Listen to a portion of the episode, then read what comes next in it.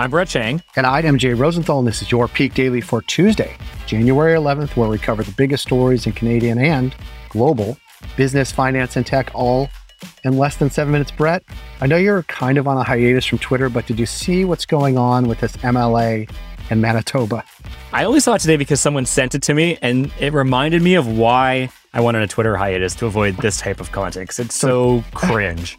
So just just by way of context, an MLA in Manitoba, his name's John Reyes, I think I'm pronouncing that right, tweeted a photo of his wife shoveling their freezing cold driveway.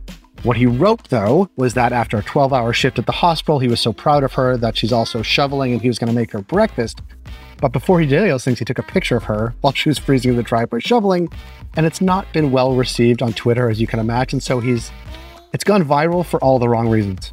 It better be a good breakfast. That's all I can say. You know, after the 12 hour shift plus the snow shoveling, I want to come back to a tower of waffles with whipped cream and syrup all over it because I, yeah, I, I, I don't get it. Like I, I was telling you, I don't know how you can even stand there and take a picture of someone shoveling the snow, even if they weren't a healthcare worker. Like, I think that's just nuts. I'd feel guilty about it, thinking that I should be out there helping them. Yeah, you could even just close your shades and pretend you didn't see them, but taking a picture and posting it will make it go viral, especially if you're an elected official, apparently in Manitoba. Yeah, that's how I feel too. It's like you, you have to just either ignore them or you have to just help. Uh, yes. There's no in between. As an MLA in Manitoba is finding out, Brett, aside from us not wanting to shovel today or any day, really, what do we have for Peak Pals? For our first story, BMO goes west. For our second story, Farmville returns. And for our third story, Taco Tuesday. Well, I can't wait for the Taco Tuesday story. But first, BMO is tapping into pension funds for its Bank of West takeover, the largest acquisition deal led by a Canadian bank. Brett, what's happening with BMO and the Canadian pension funds? So in December, and here's some context in December, BMO struck a $21 billion deal to acquire Bank of the West to grow its footprint across the U.S., specifically in California. Now, relative to other U.S. states, California experienced little impact to its GDP in 2020, which will forever be known as the, the COVID year or one of the COVID years. The deal will double the number of branches BMO has in the US, bringing them an additional 1.8 million new customers and boost their earnings. Sounds like a win win win.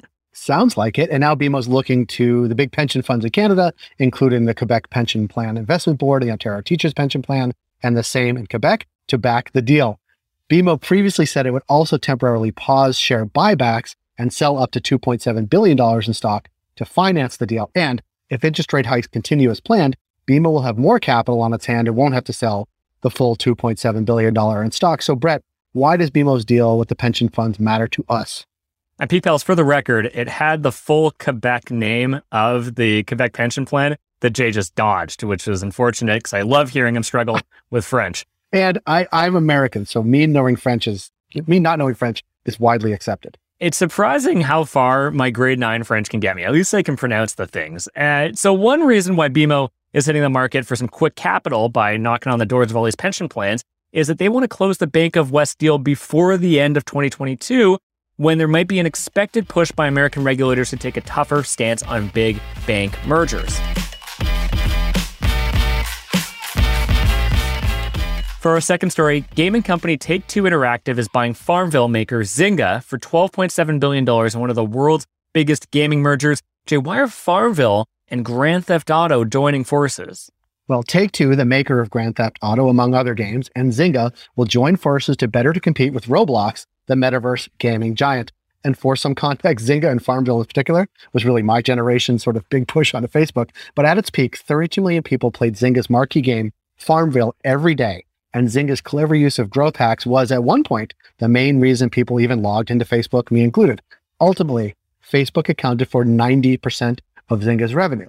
After Farmville's early success, Zynga stock suffered as casual gamers shifted away from Facebook and onto mobile. But you know, Zynga still has some tricks up their sleeves. They also made their own pivot to mobile, and so they're still relevant and they're really good at getting gamers hooked, which is why Take Two didn't hesitate to pay a 64% premium over Zynga's current stock price. Now, with the merger, Take Two is better positioned to bring a number of their franchises like GTA and Bioshock, which are traditionally console games, to mobile and social platforms. So, Jay, let's zoom out for a second. Why did Take Two agree to pay such a premium for Zynga? Well, we spend hours on our smartphones every day. That's no surprise. It's no wonder mobile games are also booming in popularity. The global gaming market is worth almost $100 billion in 2020, and it's expected to almost triple by 2030, which explains why Take Two was so eager to buy Zynga.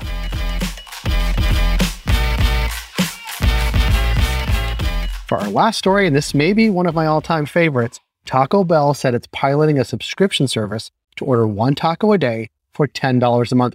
Brett, you know what they say? A taco a day keeps the doctor away. That's not really what they say, but are food subscriptions becoming even a bigger thing than General Assembly would have us believe? Oh, I bet doctors are hoping not, actually, Jay.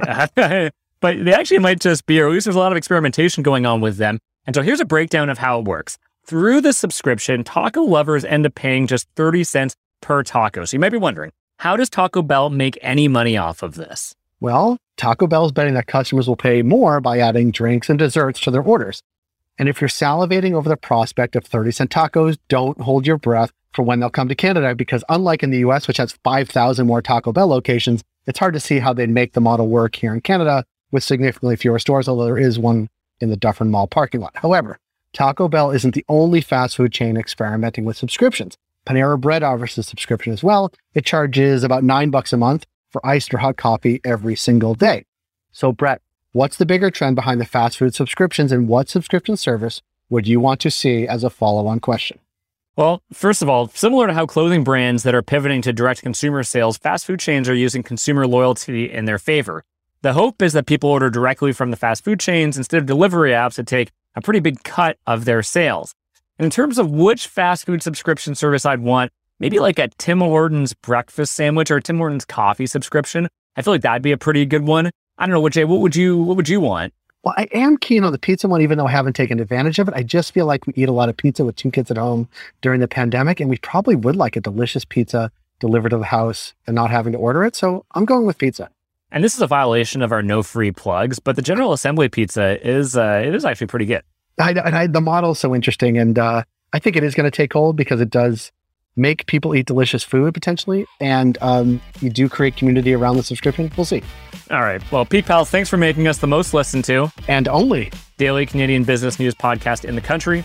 If you've got a second, why not follow this podcast on your app of choice and leave us a review? And if you want more Peak, make sure to subscribe to our daily newsletter at readthepeak.com. And as always, thanks to Dale Richardson and 306 Media Productions for putting together this episode. Thank you, Dale, and thank you, Brett. And Brett, you can come over and have a taco anytime.